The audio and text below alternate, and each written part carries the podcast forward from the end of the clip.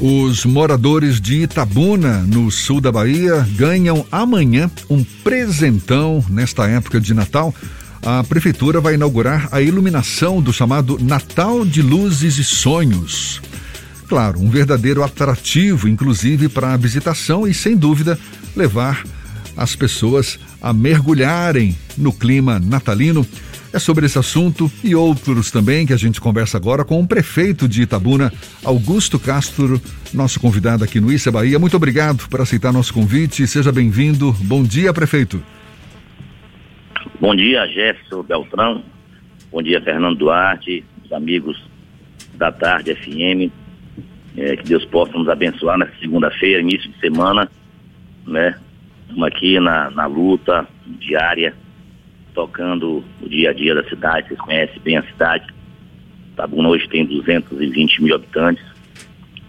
É uma cidade que fica no sul da Bahia, ao lado de Ilhéus. E a gestão precisa inovar um pouco. Durante a campanha, gente, eu prometi o Natal de Luzes aqui na cidade. Isso está sendo feito. A programação era para hoje, mas aí a chuva castigou um pouco aqui. Exatamente, prefeito. Estava prevista para hoje essa inauguração. Por causa da chuva, foi remarcada para amanhã. Aproveite e fale para a gente. A gente noticiou mais cedo de chuvas intensas no extremo sul do estado. Aí em Itabuna, qual foi a situação dessas chuvas? Já está mais sob controle? Vai permitir a inauguração dessa iluminação amanhã? Vamos sim, Jefferson. Como você colocou, estava programado para hoje, às 18 horas, dia 29, na segunda, que é hoje. Também estava confirmada a presença do governador Rui Costa, de deputados federais, secretário de Estado, secretário de Infraestrutura, para anunciar a duplicação, a tão sonhada duplicação da BR, que modificou, que agora é BA 649, ligando Itabuna e Ilhéus.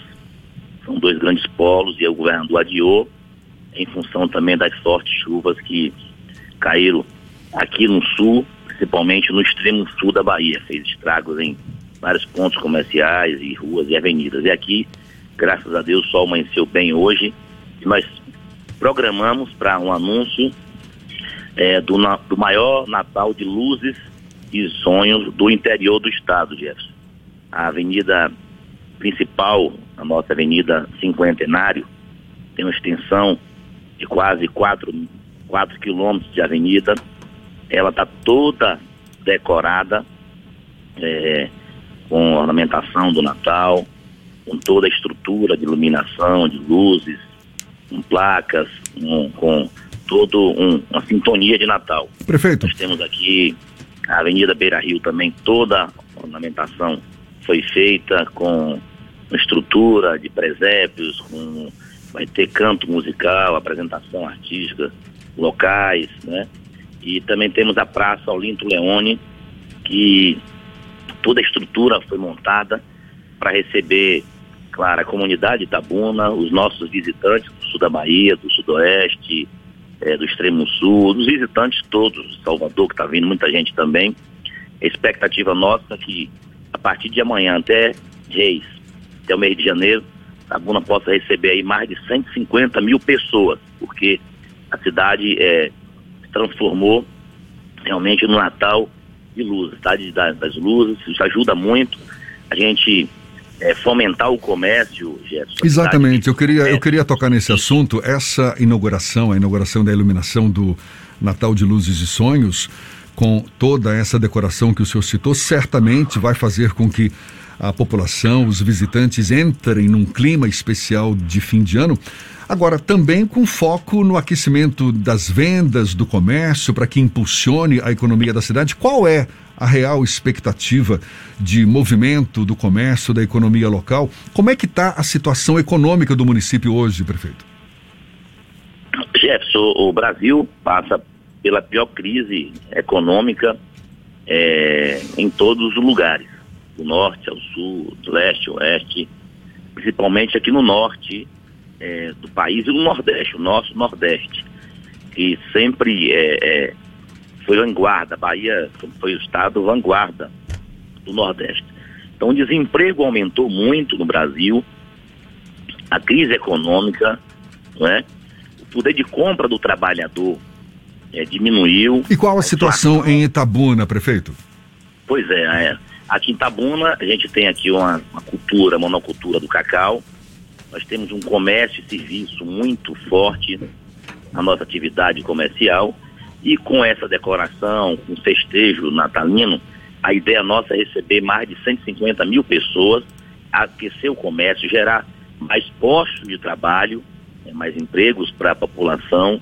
É por isso que a prefeitura colocou isso num calendário, isso eu prometi durante a campanha eleitoral, diremos que iria ter feito esse maior Natal de Luzes e Sonhos da cidade. Eu acho que é o maior do interior da Bahia. Eu aproveito a oportunidade da audiência da tarde, de todos os queridos amigos de Salvador, região metropolitana e do estado da Bahia, para vir visitar Itabuna, e você vai ter uma população que vai estar recebendo de braços abertos todos os visitantes. Você vai ter um comércio preparado, ofertando serviços, se preparou para fazer as compras, os comerciantes, os empresários, para ter uma boa prestação de serviço. Isso vai aumentar e fomentar, sim, a nossa economia nesse momento tão perigoso que o país passa, na crise econômica com desemprego. Prefeito, a pandemia dá sinais de que aos poucos está chegando ao fim. Como é que está a questão da vacinação em Itabuna e o atendimento da população com relação a, por exemplo, leitos? Já houve desmobilização de leitos na região? Existe algum tipo de backup caso haja uma demanda por mais capacidade do sistema de saúde local? Fernando, você fez uma excelente pergunta. Nós estamos assistindo os números no mundo e no Brasil, com essa nova variante. Os casos ativos cresceu muito em Itabuna, tem crescido muito na Bahia.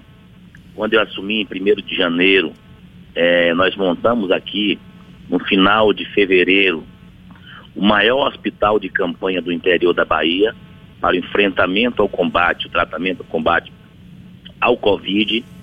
Isso ajudou muito a desafogar os nossos hospitais, os nossos centros e UPAs, né?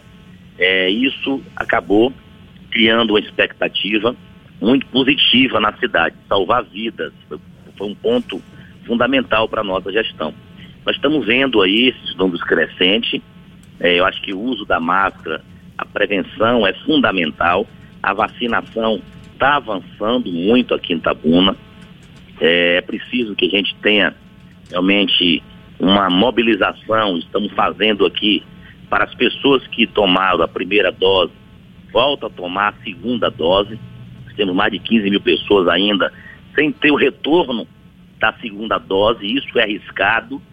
Nós estamos, inclusive, colocando uma estrutura em cada bairro, em cada ponto da cidade, nossos povoados, para levar a população essa importância e buscar o cidadão dentro de casa para tomar a segunda dose, que a vacina é o que salva, a vacina é que tem feito realmente que a gente possa ter uma vida, não é nem pós-pandemia, acho que a pandemia ainda está aí, quase pós-pandemia. Então aqui sim, trabalha, está avançando com a vacinação, a vigilância, indo em cada canto, os veículos de comunicação ajudando que as pessoas possam vir tomar a segunda dose e possa também fazer a dose de reforço. Nós estamos fazendo aqui o dever de casa. Tá certo. Prefeito Augusto Castro, prefeito de Itabuna, muito obrigado pela sua disponibilidade. Bom dia e até uma próxima. Eu muito agradeço a vocês, à tarde, Jéssica Beltrão e Fernando Duarte, todos os ouvintes da Tarde FM. Agora, 8h40 na Tarde FM.